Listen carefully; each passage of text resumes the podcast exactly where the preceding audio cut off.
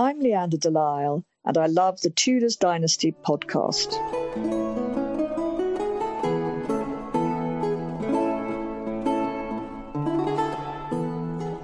This is the Tudors Dynasty podcast. And now, Rebecca Larson. Welcome to episode 106. As always, I'm your host, Rebecca Larson. On this episode, I chat with Dr. Wendy J. Dunn on the subject of her new book, Maria de Salinas. Then, Shakespeare historian Cassidy Cash is back as the expert to answer the Shakespeare questions you submitted. And lastly, Steph does a beautiful job giving us a brief history on Lady Catherine Grey. You don't want to miss a moment of this show.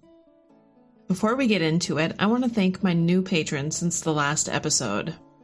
Anna Paula L, Margaret W, Scott M, Go Kate 206, Monique M, Jessica C, and Paula T.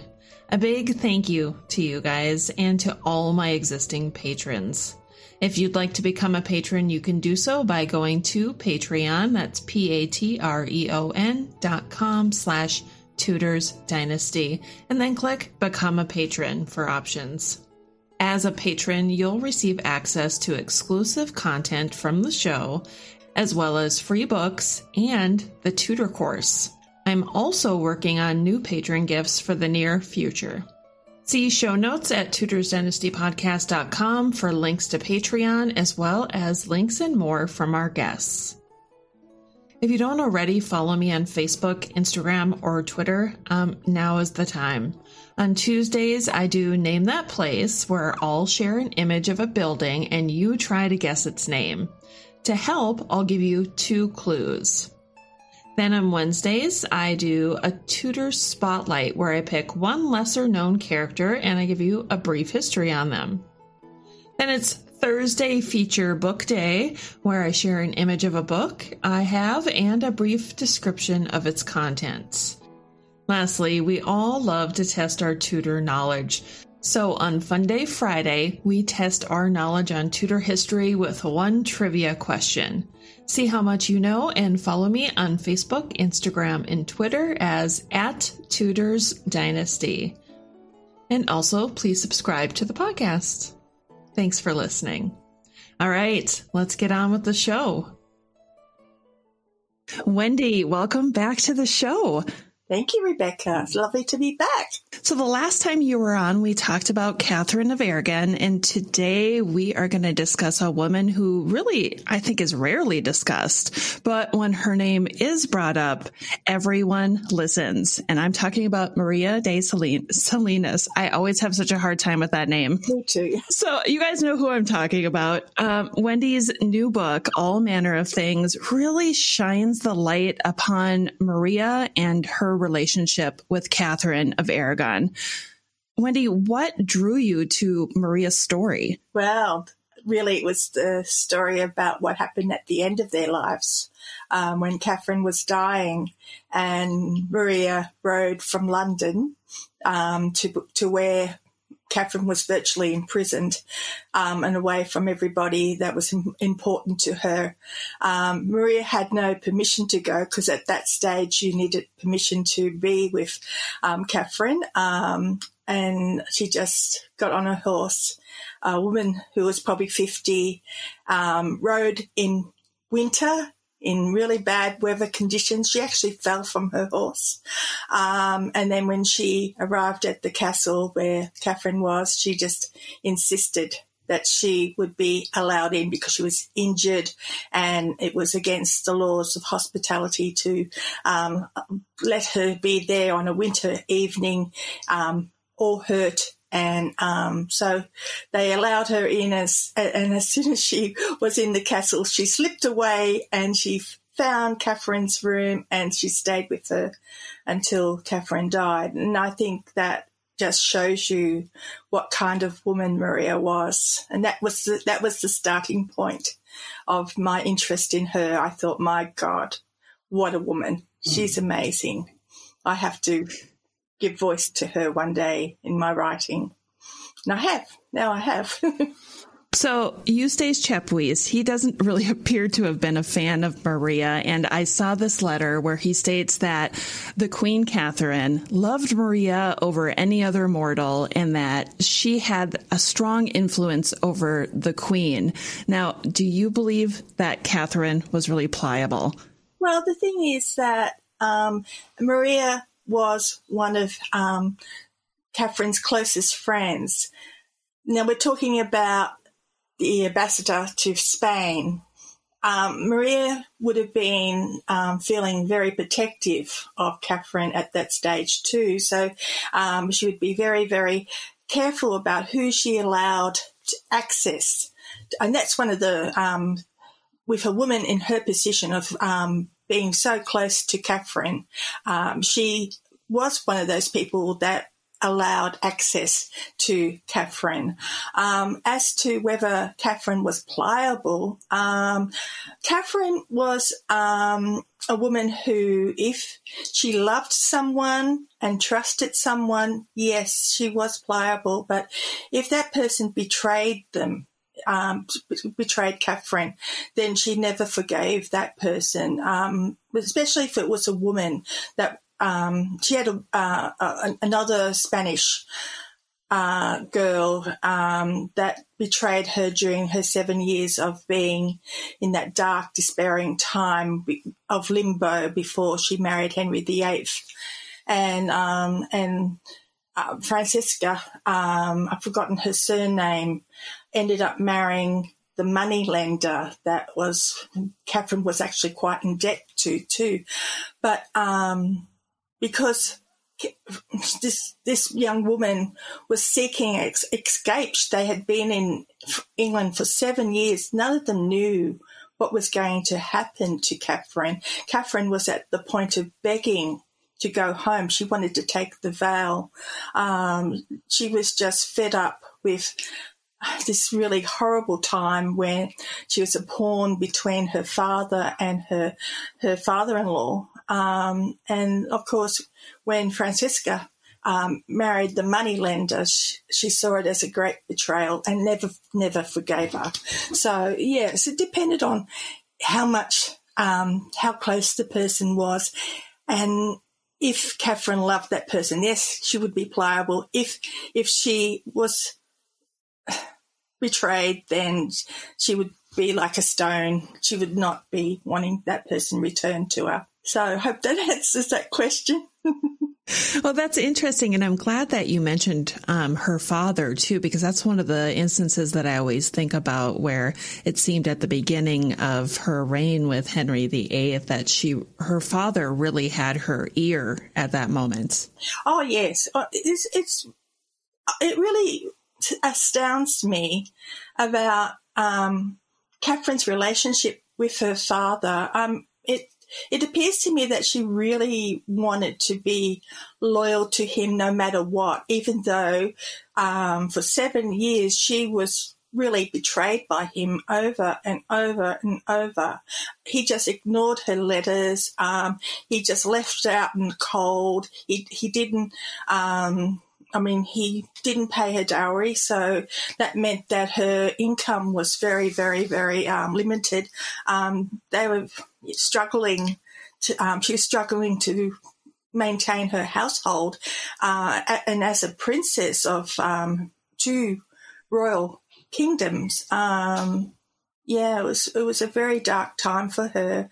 Um, he did make her father did make her uh, one of the uh, one of the um, great kindness he did to her at the last stage of that seven year period was to make her his ambassador to Henry VII, and that gave her her income. And I think um, after that, you know, she did feel great responsibility to do that job well because she was brought up to be a queen and um, you know, serving the kingdom and doing the right thing by England and also by her father was one of those things that she was trained to do.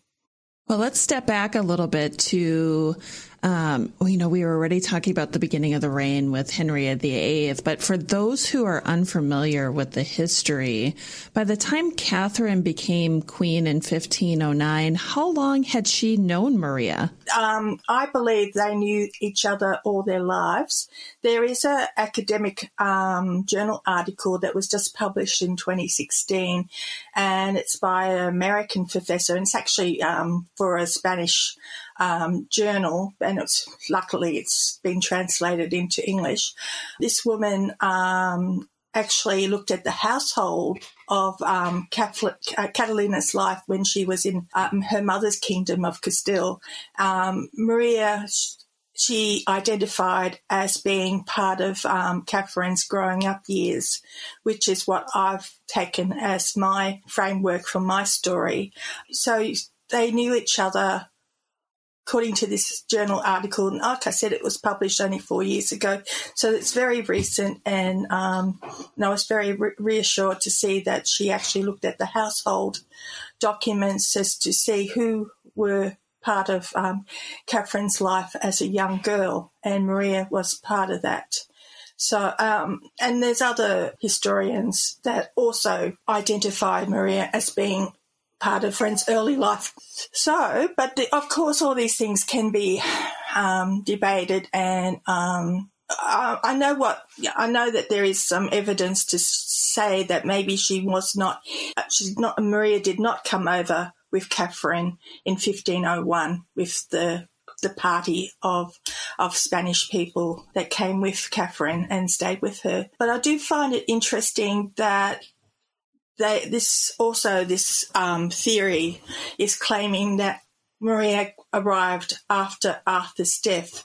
This is when Arthur was after his death people were leaving Catherine back for Spain. In fact, a lot of um, Spanish people left even before Cap- um, Arthur died. One of the things that they did in this period of time was to try and, if you had a, a foreign princess, is that they they tried not to have too many of her own people there, so that you know she was definitely integrated into um, England. So, you know, it was quite very normal for a king to send back um, the people that came over with um, a foreign princess returned to sender, and um, so that that person um, princess would then loyal to England rather than continue loyalty to another country.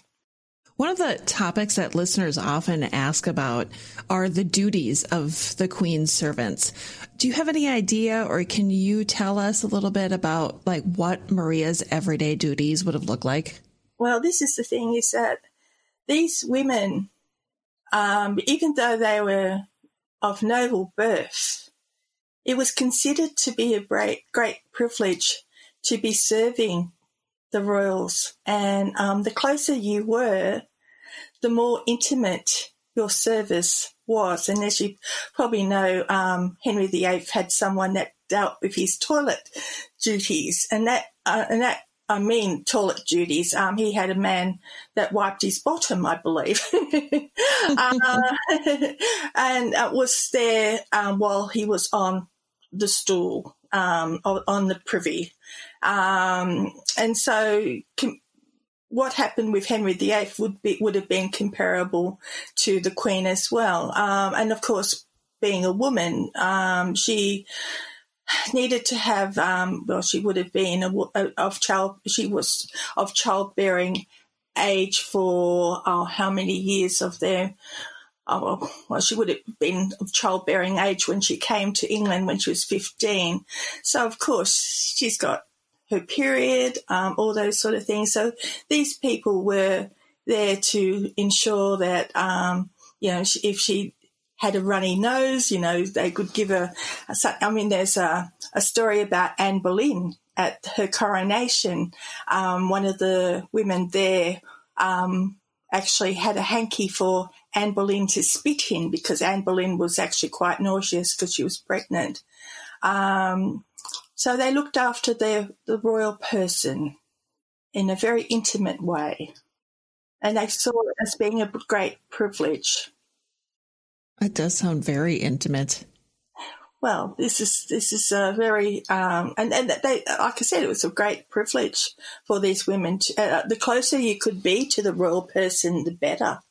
So, right, and then of course, as a as a servant um, of the queen, her ladies would have hoped to make a good marriage, right? Of course. And that was another thing that was part of the Queen's duty was to take on unmarried girls, and it was sort of like a finishing school for these unmarried girls. Um, you got noble families really wanting to ensure that their daughters ended up being in some attending to the Queen. So it's not so much being a servant, but a attendant to the Queen. So um, yes, they, they would be placed with Catherine and hopefully they would then find a good catch amongst the nobles um, there. So, yes, and she would be responsible to ensure that those girls behaved themselves and, um, yeah. So, how long did it take after um, Catherine became queen before Maria got married? She was she was actually married quite late um, for a Tudor woman, 15, uh, 15, 16. So if she was of the same age as um, Catherine, that makes her close to 30 or 30. So as I don't know Maria's age, this is she's really in the shadows of history, um, but I can only assume that she was close to Catherine's age. Um, I find that really interesting, um, but Maria definitely did not want to leave the service of Catherine of Aragon, which is lovely. Um, she was so devoted to Catherine. Um, I of, you know, this is this is the thing is that why did she wait so long to marry? Because it is very strange for a Tudor woman to be thirty um, when she has her first marriage. They considered that as being quite ancient. it makes you it makes somebody wonder if maybe it's just just her loyalty. Yes, I think it could have been. I mean, my my novel sort of um, suggest. I mean, I, I was wondering if it was because um, she did meet her husband earlier on when they arrived in 1501, but he was he was a married man, um, and so she, he was unavailable to marry. And I mean, this is my what ifs as a fiction writer. I have no idea if that's for truth or not, but um, makes for a good story.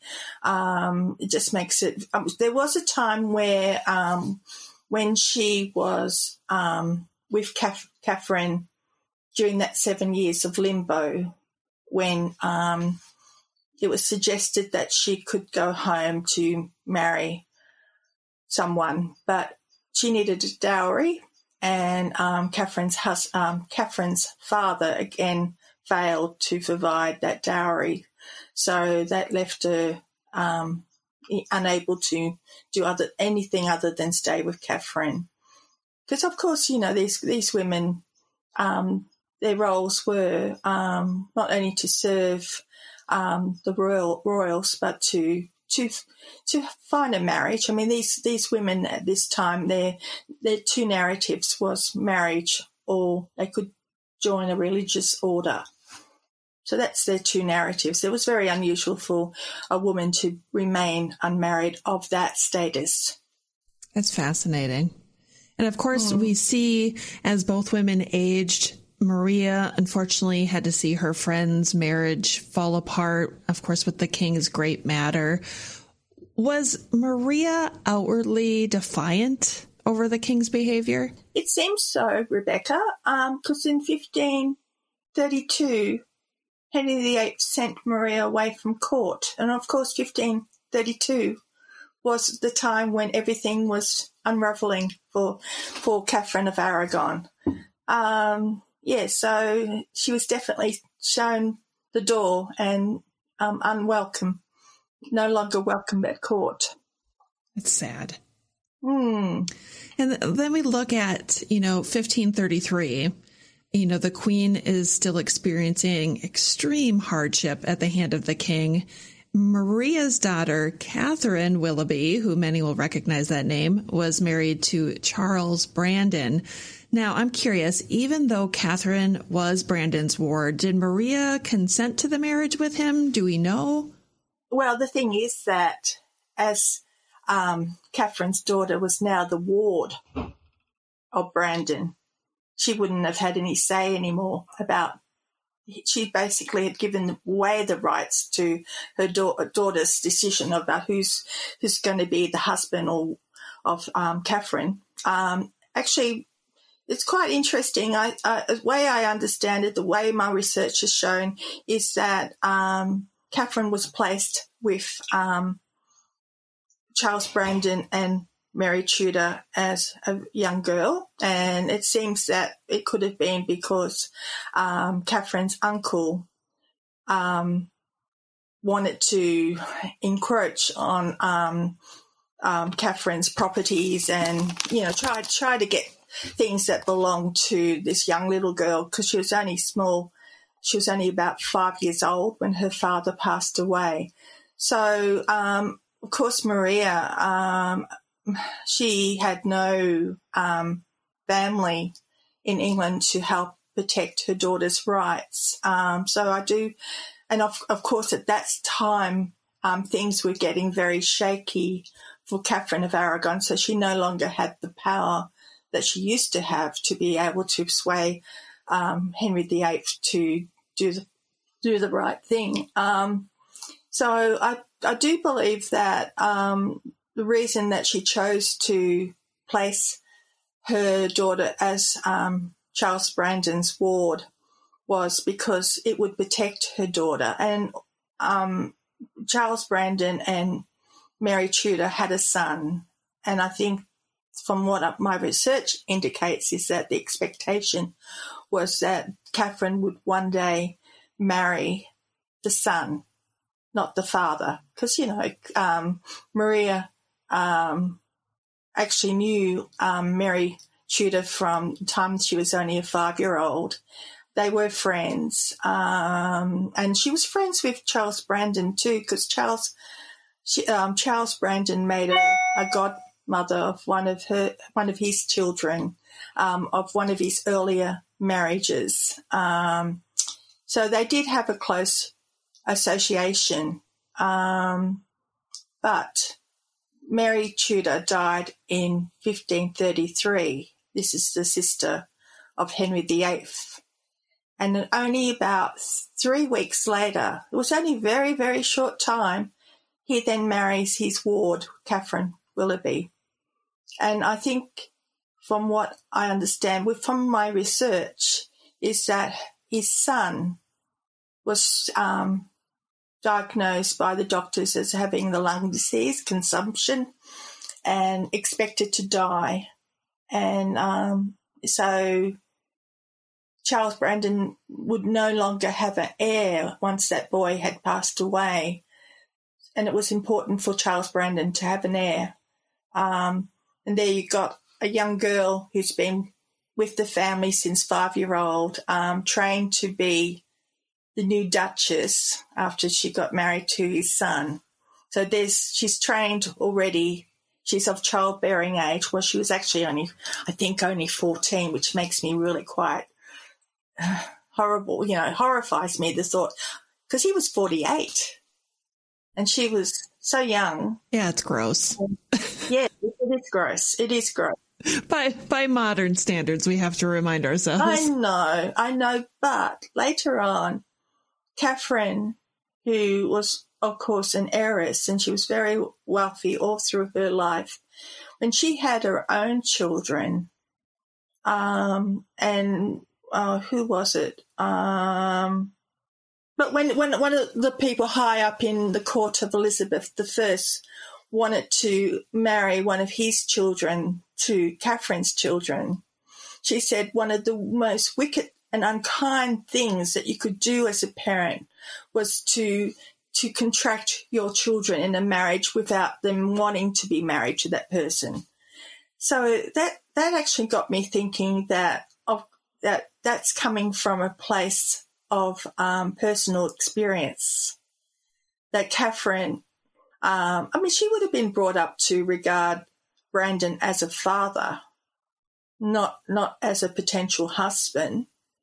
Um, she would have been looking at his son Henry as her potential husband, and um, and Henry was still alive when um, this marriage took place, and he was actually. Um, they reckon his death was hastened because he had a broken heart, the young boy.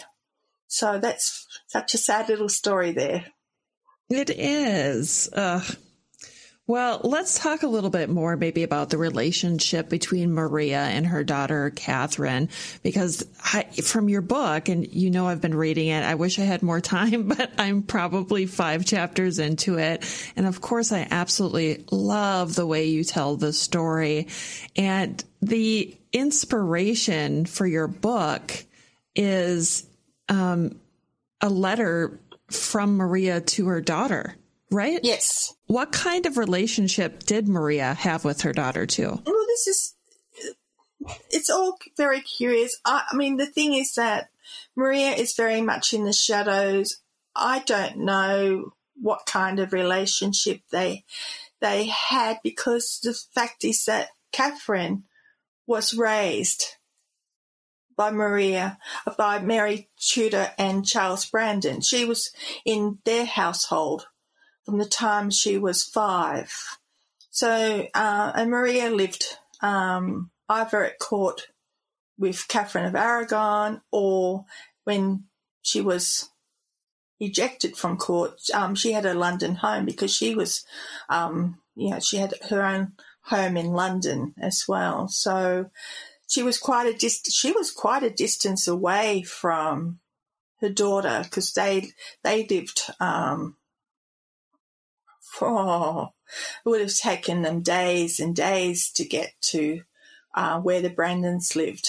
So I think their relationship was pretty limited, but um, okay.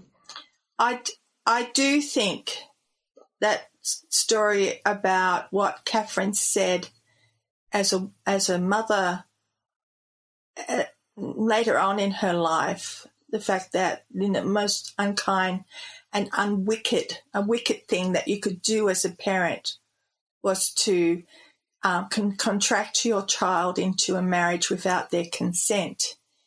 That really indicates to me that the relationship was not, um, you know, of the best. You know, that there may have, may have been resentment. Ugh, I can't imagine um, what kind of conversation you can have with somebody who's, you know, 30 plus years older than you. Oh, oh my goodness. Yeah. And he, because in, in this period of time, Rebecca, um, they, they did, they were aware that 14 was too young to, to, to be bedded when you're wedded. I mean, you've got the story of Henry Fitzroy, who was 17, and his wife, um, Mary Howard, who was 16, um, kept in separate households because they were re- regarded as still too young to be um, having a full marriage. Um, they they did know that to um, for a girl to be 14 and pregnant, that was taking a risk with her life. Um, but he he got her pregnant straight away. She had two children very quickly into the marriage. So he didn't wait um, it's interesting that you bring that up because that's a subject um, that I have studied a little bit where the laws in England are a little bit different than maybe how the people felt. And I think the story you just told Mm. kind of shows that since they could get married at 12, but legally they couldn't consummate the marriage until they were 14. But we do see the instances, like with Mary Howard and Henry Fitzroy, where others stepped in and said, "No, we're going to wait a little bit longer." Yeah, and that was more usual than than having a, a young girl of, I mean, you got this, this story of, of course, Margaret Beaufort, who was only 13 when she had Henry VII. Um, and that supposedly um, wrecked her body. Um, she actually, there's a letter that she wrote at the time that Margaret Tudor, her granddaughter, was um, 14 when she married. Um, I, am not very good with my um, Scottish kings numbers. Was it James the Fourth? Yeah, Margaret Tudor married James the Fourth of Scotland. Yeah, James the Fourth, and so she was concerned because James the Fourth was 25. So he, she was really worried that he would not wait until she was, you know, her granddaughter was um, old enough and mature enough in the body. And she, um, Margaret was actually very short, which indicates also that because once a, a, um, a, way I understand um, this kind of thing is that uh, if a girl has a baby, that stops their growing in height. Interesting. So, I mean, it must have been. Um, can you just imagine? Oh, it makes me creep. Oh. so you know, she she was she never, and also of course Margaret Beaufort was married. Um, was it three more times after Edmund Tudor? Two, two or three. Yeah, she never had another child. She never had another child. I can't even imagine. Yeah, I was 25 when I had my daughter, and that was she destroyed me. yes, we know these things, don't we? So, um, yeah. So she was, you know, Margaret Beaufort was very concerned about that. Um, James IV would not wait until Um, Margaret Tudor was ready and old enough to be of childbearing age properly. So earlier on, you had mentioned um, the story, which is also my favorite story about Maria, the her, you know, disobeying the king and rushing to see her friend at the end of her life. And I think the question that I've always had, and I'm sure others have too, is obviously you don't defy Henry VIII. So what punishment did she receive for her disobedience? As far as I can see, really n- no punishment. But but then she was exiled from the court, so he probably regarded that as well. She was um, no longer part of the court, and in this period of time, if you were no longer welcome at court, then that was sort of like you're in the dark place as a um, a noble person in this particular time. I suspect, I suspect, I I, I have never read what actually happened afterwards, Rebecca, but I suspect that um, Henry VIII would have asked Brandon to have a really firm talking with his mother-in-law about, you know, that she really took a chance there, um, that she could have ended up in the Tower of London. That's a great point. And yeah, she was just not no longer welcomed at court after that. I mean, she was from 1532, from what I understand, is that she no longer um, was in that, you know, the, the wonderful glory of what Henry VIII's called, as if we would really want to be in that situation in the deadly dance of the Tudors. Right. That it's so difficult because you obviously you would want the king's favor because without it you're the black sheep. Yeah. Yeah. But with it then you have a horrible life. exactly. Exactly. Yeah. so do we know what year she died? Yes, she died 3 years after um, Catherine of Aragon. So, so the um, date that I have in the be- beginning of my book is the year that she died. And the lo- there's another lovely story about Maria too. Um, they believe, I mean, this is another legend, but I wouldn't be surprised if it's true. Maria asked for her heart to be buried with Catherine of Aragon.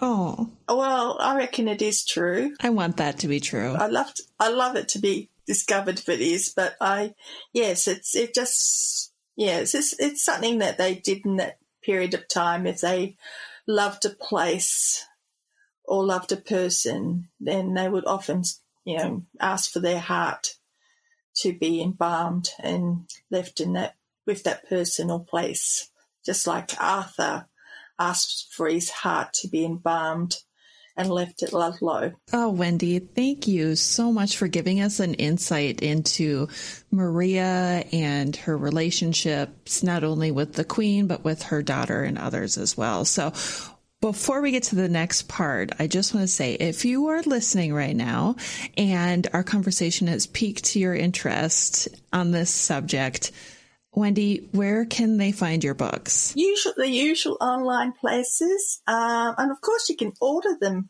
um, through libraries too. I love to have my books at public libraries, so don't be scared to go into a public library and ask for the book to be ordered there.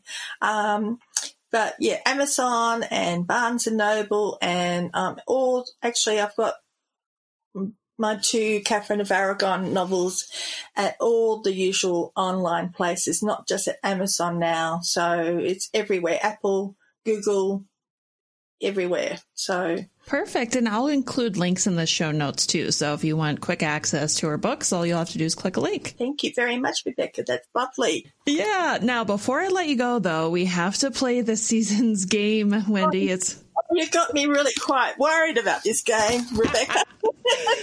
okay, so the game is called If I Made You Choose. And basically, all it is is I list two figures from Tudor history that I want you to choose from. And then just a quick reason why. We don't need to go into detail, but just a quick here's who I pick and here's why. Okay, so Wendy, are you ready to play If I Made You Choose? Do I have any choice? no, you don't. All right. So the first one um, you have to pick between is Anne Boleyn or Catherine of Aragon. Oh my God, that is terrible. I am torn between two queens, you know. This is really hard. Oh, um, oh, shivers. Um, oh, I can't. I want both of them. Truly. I knew this one was going to be hard for you. That's why I picked it no, it's impossible. No, I love them both. I love. I'm devoted to both of them. Okay, I'll I'll let you get away with that one, but the next three you have to answer. Is that a deal? All right. Okay, so number two, since you won't pick between Anne Boleyn and Catherine of Aragon, I'll give you that because you've researched and written about them both. This one you're going to hate me for as well. Catherine Carey or Maria de Salinas. All right. You know, I think it'll have to be Catherine Carey because I'm actually writing my first nonfiction book about her. So it has to be about her because that will be um, where I'm be uh, I'm going to be devoting a lot of time to Catherine Carey this year. Wonderful. Okay, so number three is Queen Elizabeth I or Anne Boleyn. Oh, Elizabeth I. Elizabeth I is actually my first um, she was my first hero as, as a 10 year old. And I often think to myself that all my writing and all my research is just leading up to the time I feel brave enough to write my Elizabeth I novel. So one day it's going to happen. It has to happen. You will will it to happen. I will will it to happen. okay, now the last one is one that every guest from this season has had to answer. It's a little bit self serving as well. this one is Would you choose, if I made you choose, Thomas Seymour or Edward Seymour? Oh, Thomas. Thomas is interesting. Thomas, um, yeah, he was definitely had the more charm. He had was to me it seems like he had definitely the more charm than than his his brother seems a bit cold. Do you think that, Rebecca? Well, I'm a huge Thomas fan, so I, I agree. Mm.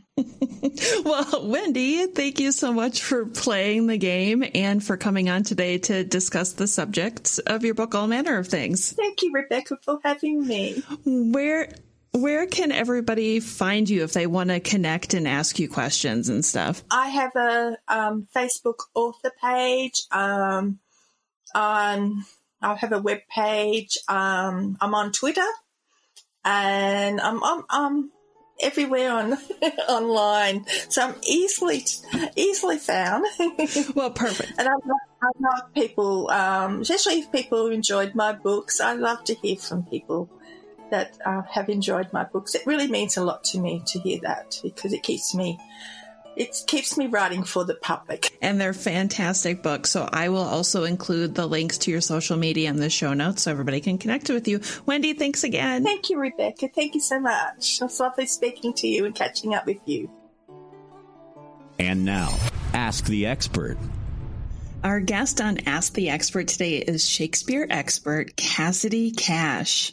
Cassidy is the amazingly talented host of That Shakespeare Life podcast. Cassidy, welcome to Ask the Expert. Glad to be here. Thanks for having me. Now, I, I, think you're probably new to this. So, Ask the Expert is a new segment this season. And I was really looking for a way to better connect my listeners with my guests. And what better way than giving them the opportunity to ask their questions?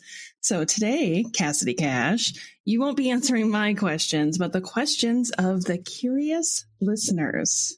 Oh, wow. Well, excellent. We'll see how we do. All right. So you're ready. The first one was submitted by multiple people. So bear with me here.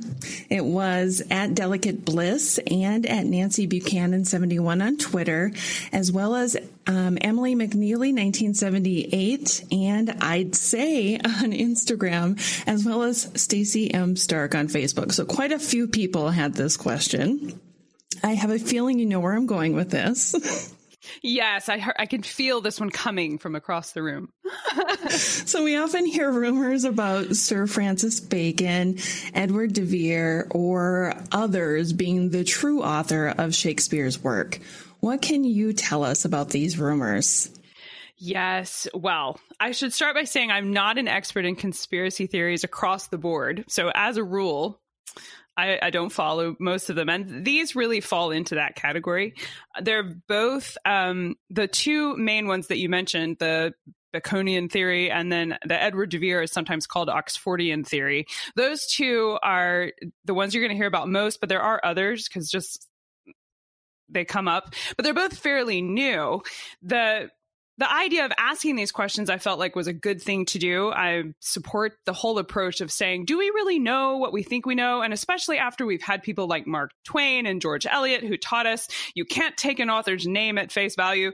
I think these questions kind of came up and we want to think, well, Mark Twain wasn't Mark Twain, he was someone else. So maybe Shakespeare was actually someone else. And but I think when it comes to the life of William Shakespeare, the case is very, very strong that he was who he claimed to be. There's tremendous evidence in the way of primary documents, letters, diaries, textual evidence, personal testimonies, archaeological evidence, and there's just a lot to suggest that Shakespeare was William Shakespeare from Stratford upon Avon. Not that I felt like it was a bad idea to say, do we really know that? But these two theories that your listeners have asked about, the first one gets kind of debunked for me because it didn't come up until the mid 19th century. It's this idea that Bacon's ideas seem similar to ones found in Shakespeare's plays, so Bacon must be Shakespeare.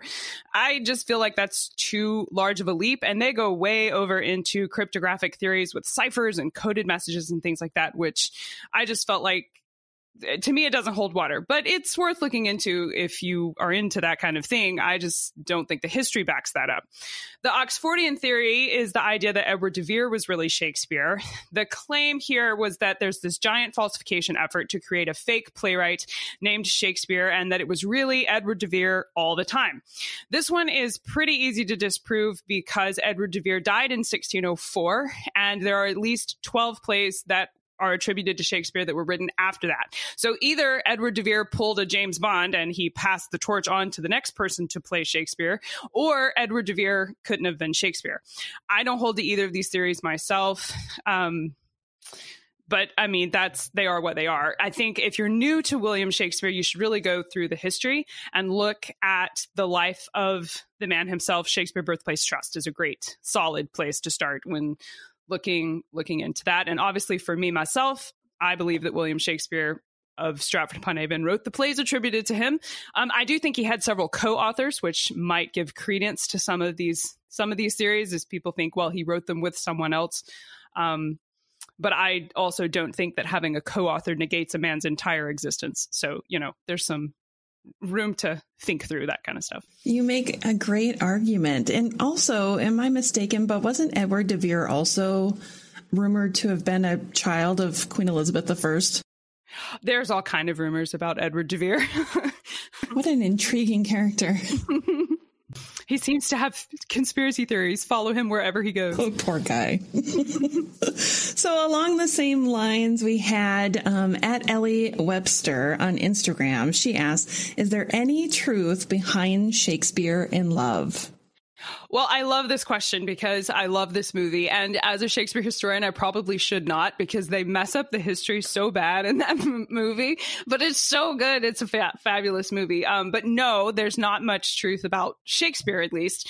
Um, this film did inspire an episode of our show on that Shakespeare life. However, when I was first getting started with YouTube episodes, one of the questions we asked was whether or not Shakespeare had a toothbrush because in the film Shakespeare in Love, Gwyneth Paltrow's character brushes her teeth with what was supposed to look like this rudimentary wooden toothbrush. It has bristles on one end, and you know you can tell visually that it's supposed to be a toothbrush. But when I went looking, it turns out that he would not have had a toothbrush like that. During Shakespeare's lifetime, through until about the 18th century, toothbrushes were like almost all of the new items of the day, considered this very luxury thing. So they made them out of like silver and gold and sort of high fluting things. But there were things that you would like put on your shelf to show that you could own them. Not very many people actually brushed their teeth. And in fact, there's an 18th century dentist that's considered today to be the father of modern dentistry who told people using a cloth was better than the bristle brushes because the bristles could damage your teeth. So if his recommendation is any indication of Shakespeare's life, actually bristled toothbrushes wouldn't have been the thing to use anyhow. But that that's how movies like that can inspire you to explore history and it certainly did for me. So no, there's there's not. I'm sorry, but it's still a great movie. They just really had oral hygiene wrong back then, didn't they? I think so. Yeah, that and thinking that losing all of your blood at one time was a cure for everything. right. yes, let's release all this blood from you and make you weak. or feel better. Yeah. Yeah. I think so. or here, take this honey and rub it all over your teeth. Yeah, that seems that seems good. Yeah, right to us, of course. Well, Cassie, we've now obviously established that there's really no reason to think that Shakespeare wasn't the man behind the masterpieces. And Wendy Wendy McKee Vosper on Instagram wants to know how often did Shakespeare collaborate with other writers? And you kind of mentioned this a little bit, so I'm interested to hear more. Yes, actually, this is a fun one. He collaborated with other writers a lot. Collaboration in Elizabethan and then later Jacobean theater during Shakespeare's lifetime was the industry standard. So, not just Shakespeare, but anyone who was a good playwright and trying to make it in this industry, that's what they did. It was quite normal for playwrights to work together on plays. One great example of this is the duo Beaumont and Fletcher. John Fletcher is the man who would go on to take over the King's Men after Shakespeare died. Shakespeare collaborated with Fletcher on over well, I forget how many exactly, but he collaborated with Fletcher a lot, and Fletcher Fletcher collaborated with Beaumont on over a dozen plays. Um, the ones that we know Shakespeare collaborated with John Fletcher on are Henry VIII, Two Noble Kinsmen, and then there's a lost play called Cardenio, which we know existed, but we don't actually have a copy of it. And then Fletcher would go on to complete a play called Tamer Tamed, which was thought to be the sequel to Shakespeare's Taming of the Shrew. And while it's not been uniformly accepted, meaning a great many people actually doubt the veracity of what I'm fixing to say. There are some historians who believe George Peele helped Shakespeare write Titus Andronicus. It's thought that Thomas Kyd helped Shakespeare write Edward III. It was actually published anonymously in 1596 when Shakespeare was 32. And when he wasn't satirizing his friends in pamphlets, Thomas Nash collaborated with playwrights like Shakespeare and Ben Jonson. Thomas Nash worked with Shakespeare on Henry VI part one. So it was happening all the time, not just from Shakespeare, but a whole whole lot of these playwrights. And actually, there's a great book on Shakespeare's collaborations by Eric Rasmussen and Jonathan Bate called William Shakespeare and Others Collaborative Plays. Um, and we had Eric Rasmussen on the show at That Shakespeare Life. So there's a whole episode on that if you want to go further into the world of collaborations and Shakespeare. Yeah, definitely. If you haven't checked out Cassidy's podcast yet, definitely check it out because you're going to learn some things that you probably have never even considered learning about before. So it's a good one. Moving on to another question from Instagram. Now, this one, the handle on Instagram scared me a little bit because it's El Chapo. And I was like, isn't that the name of a drug lord? El Chapo was asking us questions. Oh, good. Well, what does, what does El Chapo have for us? El Chapo would like to know who were the inspirations for the sonnets? Oh dear, that's a lovely one. Um, that goes right up there with the authorship question, I think. Um, sonnets actually were commissioned by patrons. Um, usually, they were what playwrights would do when they weren't in the theater. So, not just as a second form of income, even though that was a second form of income, but also like during times of plague, they would reach out to sonnets as as a way to make money when the theater was low. Um, but it's important to remember that sonnets are poems, and Um, the English degree in me just screams that it's important to remember the intentional fallacy. Authors of any poetry and even Shakespeare's sonnets don't have to be biographical. They're not meant to be representations of Shakespeare's opinions on things, and they don't have to have actually been written for a particular person. Now, in the case of Shakespeare's plays, we do know that he dedicated several of them to particular people. So you know who he wrote them for, but that's an indication of who paid them to paid him to write them, not necessarily that he wrote them intending to express great lines of love to that person or whatever. So the final product, the sonnets themselves, are much more likely to represent what that person who hired Shakespeare wanted to see. You know, it's a lot like painting a picture. If someone commissions a painting and you put it together for them, it represents what the person paying for it wanted to see, not necessarily what the artist had put into it personally. So I guess the long version there is that I I can't we don't know what the inspiration the who were the inspirations for Shakespeare's sonnets. I will say when it comes to the Dark Lady sonnets, which are the ones that people most often want to know, who's Shakespeare's Dark Lady? Well, that question gets debated a lot. Um, I think for me, um, I would like to see some more research into the idea that perhaps the Dark Lady was representative of the theater for Shakespeare. A lot of the um, you know, I, curly hair and different things, different attributes could definitely describe, you know, an empty theater, which Shakespeare was wanting to go back to when he was writing these um, sonnets. So I like to think that the Dark Lady sonnets could have been a playwright, a playwright's lament that he wasn't able to go in the theater at that time. But that's just that's not substantiated. That's just me thinking through what I think it might have been. So we always want that story, don't we? The reason behind it. There had to have been a woman or to be a reason. Yes. Yeah, it's it's it's a very romantic idea to think that Shakespeare had some lover off in the wings and was secretly writing to them, but I I don't think there's a lot of historical fact to back that up, but it certainly is a beautiful story for sure. And now we go back to Twitter and at complete Peter says this was something actually that I personally hadn't really heard much about because I don't study Shakespeare um, as much as I do the the earlier part of the Tudor period. Um, but the question was, has there been any modern efforts to illuminate his missing years after he left Stratford and be, and before he became the man we think we know? Yes, is the short answer. The if you're not familiar with Shakespeare, 1585 86 to 1592 is called Shakespeare's lost years. And the reason it's called that is because we don't have evidence to specifically tie Shakespeare the man to any particular action during this time. But during this time is when you have the Babington plot against Elizabeth, Mary Queen of Scots is executed, the Spanish Armada gets defeated, Drake raids the ports of Cadiz and institutes an entire new beard style for everyone. There's numerous things going on at home in England to obscure the happenings of what would have been an all but unknown young William Shakespeare getting his start in theater. But yes, to answer your question, there's numerous efforts trying to find out what happened to Shakespeare during these years is the holy grail for all of us in Shakespeare history stories. We would love to be able to say, I found it. I know what he was doing. Uh, many people do come close. Um, for example, in 1592, Philip Henslowe starts his diary for the Lord Strange's Men, and we think Shakespeare may have been a part of that company at that time, but then you're just missing that one piece that says for sure that he was there. So, yes, there's a great great deal left to be uncovered about where he was during this time. We know he was married. We know he had his kids by this time, um, but we don't know exactly where he was settled and doing things. So, oh, I'm intrigued. Yeah, it's exciting time, for sure. I love a good mystery. You know, like you said, everybody wants to be the one to solve it, but what a great mystery. Yes.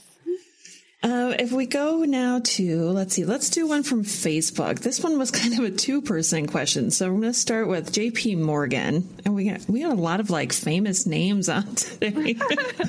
Talking with the top brass on Facebook. right. We had a drug lord and this is going to be a great episode. Shakespeare for everyone. okay. So JP Morgan said, what's the story behind his leaving his wife that particular bed upon his death. And then Teresa Masker Anderson commented on that one and said, I'd always heard that he left the guest bed to his wife because that was the best quality bed that they owned. So what can you tell us about the bed? Yes, well, Teresa is close. Um, he did leave his second best bed to his wife, Anne. Shakespeare left this in his will. And that's significant because, for one thing, Shakespeare didn't specifically leave particular items to particular people in a great abundance. So Anne being given something specific was notable. Also, her being a woman and being giving something specific was also notable. But the second best bed is telling about Anne and William's relationship. The best bed of a home was reserved for guests. It was the best thing that you had, and you didn't use it yourself. You saved it for when people were visiting you. You wanted to show off your your best items, and so that one was the one that didn't get used. The second best bed was the one that had been slept in daily. It was William and Anne's bed. They had shared this bed as a couple, and him specifically leaving it to her is is often seen as a sign of affection and love um, because he identified that one in particular needed to stay with her. Fascinating. I think that's good for everybody to learn when it comes to beds anyway. Yes. Um, on Instagram, Elena Hurley94 says, What was Queen Elizabeth I's favorite Shakespeare play? I love this question. I have no idea, but I can tell you that my favorite instance of Queen Elizabeth asking Shakespeare to perform a play came in 1601 with a performance of Richard II. Normally, this play, if it was staged, was done so without the abdication scene because that scene was considered inflammatory against the Queen, and she was very paranoid about people taking over her government with good reason, but still, it, you had to be very careful. And it apparently had such a reputation for inciting rebellion that when the Earl of Essex wanted to drum up support for his planned insurrection and the famous Essex Rebellion, he did so by paying Shakespeare's company to perform Richard II and to specifically include the abdication scene. Essex Essex's plan, it didn't work. London didn't rise up in response to the play like he had hoped. And when Essex marched into London, he gets caught and sentenced to execution. That's an extremely condensed version of that story. But the day before he died, Queen Elizabeth I ordered Shakespeare's company to perform Richard II again for Shrove Tuesday in 1601. I don't know if her performance included the abdication scene, but I can imagine she felt very confident with this particular performance selection and that is probably was a key moment for her in play going i have to feel so Thank you. And then we have DW Darwin also on Instagram says, was he a secret Catholic? No, he was not. Um, Shakespeare was definitely Protestant um, his whole life. It's um, this this theory comes up about Shakespeare because there was such a back and forth between Catholicism and Protestantism in England uh, surrounding Shakespeare's life, and because John Shakespeare, William Shakespeare's father, had Catholic papers found in his house, and it was John Shakespeare who was put in charge of painting over the Catholic murals that were in the in the churches there in Stratford upon Avon. It was his job to cover that up. So William Shakespeare's parents were very entrenched in Catholic England, and William Shakespeare grew up then in Protestant England. But by the time Shakespeare was born, the entire nation was Protestant, and it was nigh unto illegal, I think it's fair to say, uh, to be anything other. So Shakespeare was baptized in a Protestant church and attended there his entire life. He was buried there in 1616. He was decidedly Protestant. And we can't know from that how he felt about Catholics or if he was sympathetic or if he personally worshiped in like a blend of Catholic and Protestantism. Um, but we have plenty of biographical evidence to suggest William Shakespeare was absolutely Protestant. And forgive me if you've answered this already, but once we got to this question, I started wondering why is everybody questioning everything about William Shakespeare? Why is it why are they worried about him being a Catholic or why are they worried about him not writing the things that were written? Why so much conspiracy around him?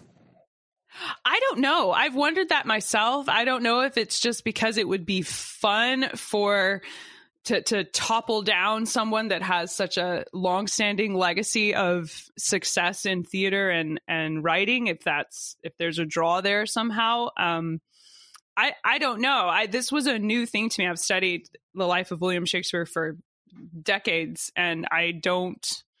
I, it never occurred to me to question who he was, which I think is why I looked at the authorship question originally. I was like, oh well, that's an interesting thought, and and then you look into it, and it's like, well, no, he he is a real person, and that doesn't make sense, and so yeah, I don't I don't know but it comes up a lot. So they're really good at their marketing. All right. It's a conspiracy against him. um, and then we have a question from Pastimes Living History that I don't really know why they're asking it, so I'm going to ask it and, and let you explain. They want to know Did he spend time in Italy? I don't know what the significance of that is. This question comes up a lot actually in, in, Shakespeare studies, and it's because Shakespeare writes about Italy in a lot of his plays, and he does so pretty accurately.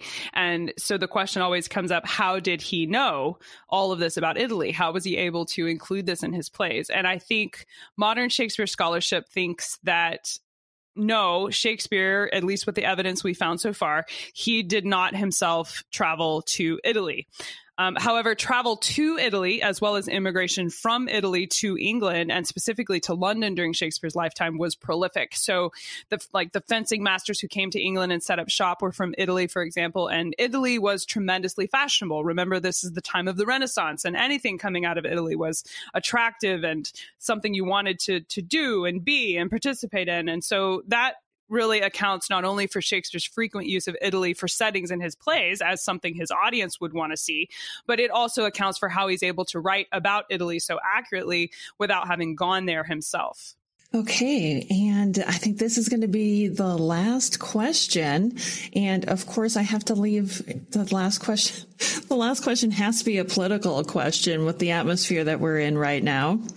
This one is from Douglas Breeden. I think it was on Twitter. Douglas submitted his question, and it was about how much of Shakespeare's history plays were influenced by the political situation he faced in his life. Oh, tons. Um, there were they were significantly influenced by the political situation he faced in life. Um, I'll give you some great examples. In Richard II, we already talked about he couldn't include the abdication scene because of modern for Shakespeare fears that Elizabeth would see it as a threat. During the time, Shakespeare was writing Henry V and referencing arrows, bowmen, archers, and archery in dozens of his plays. There was actually this cultural movement going on between the longbow and the newer weapons arriving on the military scene. One scholar, Lynn Tribble, actually um, did some research into this and argues that the glaring omission of longbows from Shakespeare's portrayal of Agincourt were even though longbows were a pivotal weapon at that battle, really are telling about Shakespeare's society and when he was writing that play.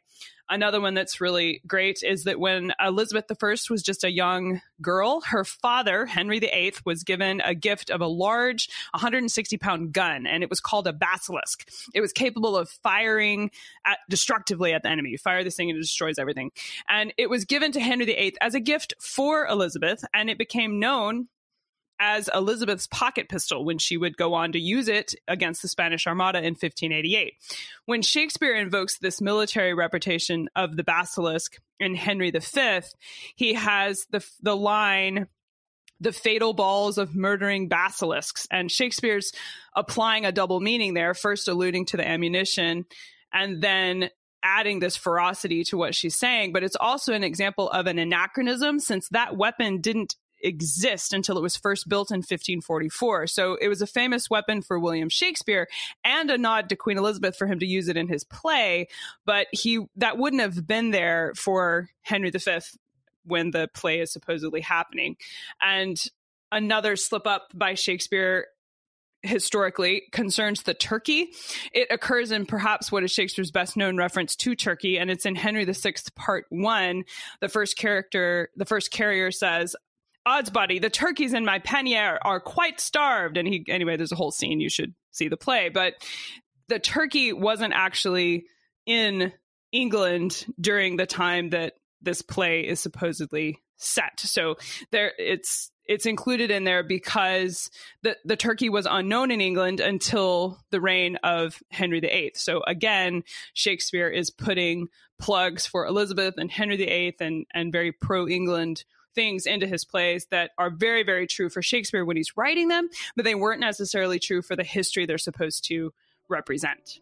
Cassidy, thank you so much for answering everybody's questions today. This was really fun. Thank you for submitting questions. This was really great conversation. Thanks for having me. Where can everybody find you and your work? Absolutely. You can come find me at CassidyCash.com. A lot of the questions that you've asked today, we have guest experts over on that Shakespeare Life who've addressed them way more in depth than what I shared with you here. So be sure to check us out over there, CassidyCash.com. I'm also on Pinterest, LinkedIn, and YouTube, so you can find me there as well. And I will include links in the show notes as well. Thanks again, Cassidy. Thank you so much. And now, a brief history. Thanks to the nine day queen, Jane, there isn't much room for extra scandal in the Grey family. Not unless you look a little closer at her younger sister, Catherine. Lady Catherine Grey was born on August 25, 1540, to Henry Grey, 1st Duke of Suffolk, and Lady Frances Brandon. Catherine's paternal grandfather was the grandson of Queen Elizabeth Woodville by her first marriage to Sir John Grey, and her maternal grandmother was Mary Tudor, the younger sister to King Henry VIII. In 1553, as King Edward VI lay dying, together with his chief minister John Dudley, 1st Duke of Northumberland, he intended to exclude the king's Catholic half sister Mary from the line of succession and install the Protestant Lady Jane Grey. Not soon after, Catherine was declared second in the line, behind her sister and any male heirs Jane may have had. In May of that year, while Jane married Northumberland's son Guildford Dudley, Catherine also married Henry Herbert, son of William Herbert, 1st Earl of Pembroke.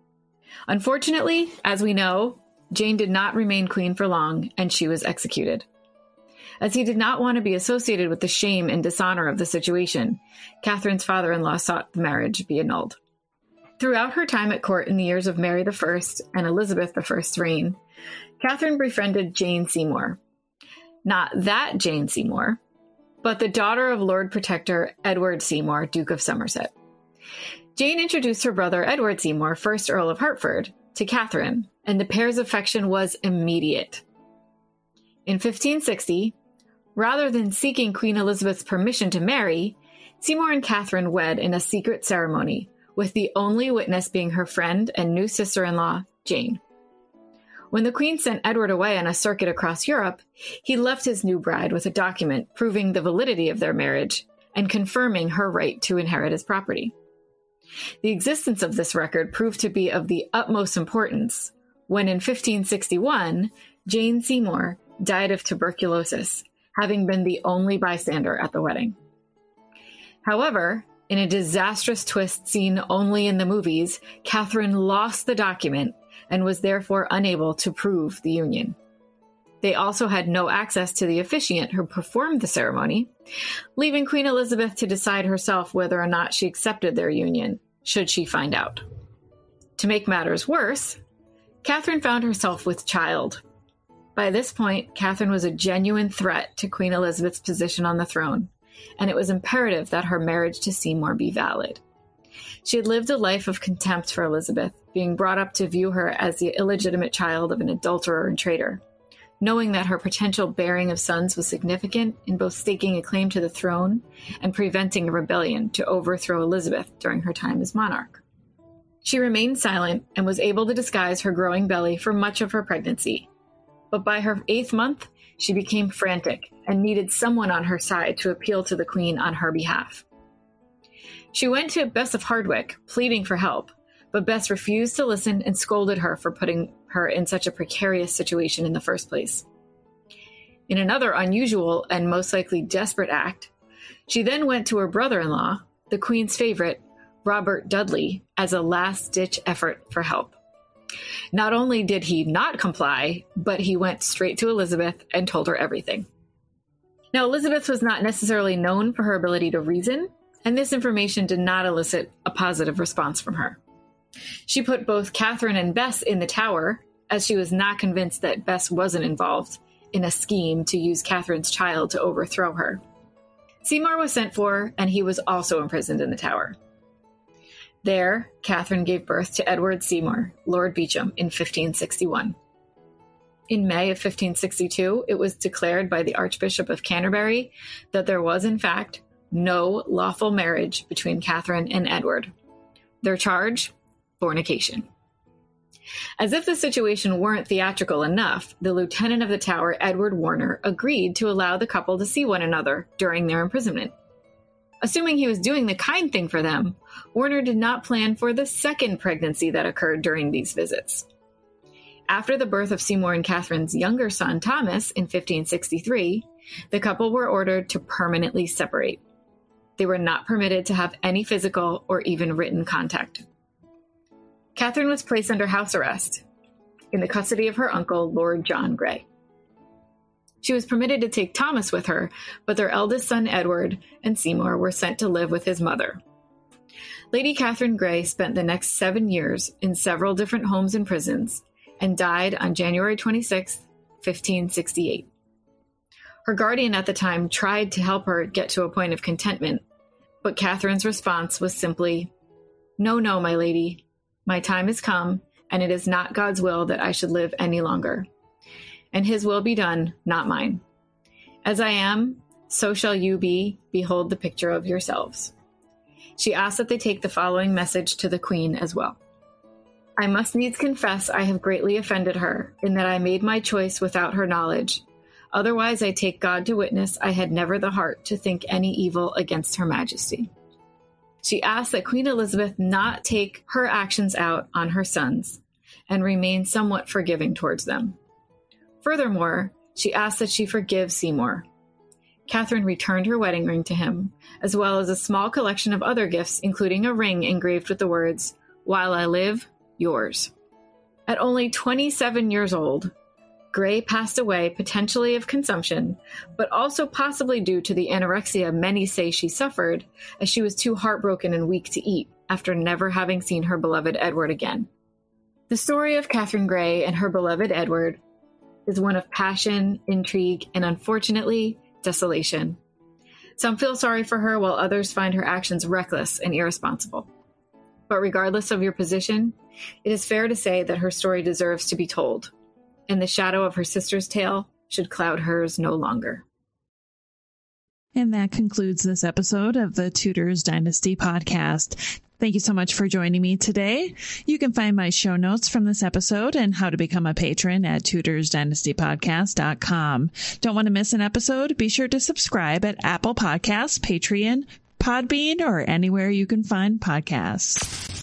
Thanks for checking out the Tudors Dynasty podcast. Read more. Read more on the blog at tudorsdynasty.com. Follow Tudors Dynasty on Facebook, Twitter, and Instagram. Subscribe to Tudors Dynasty on iTunes. Thanks for listening.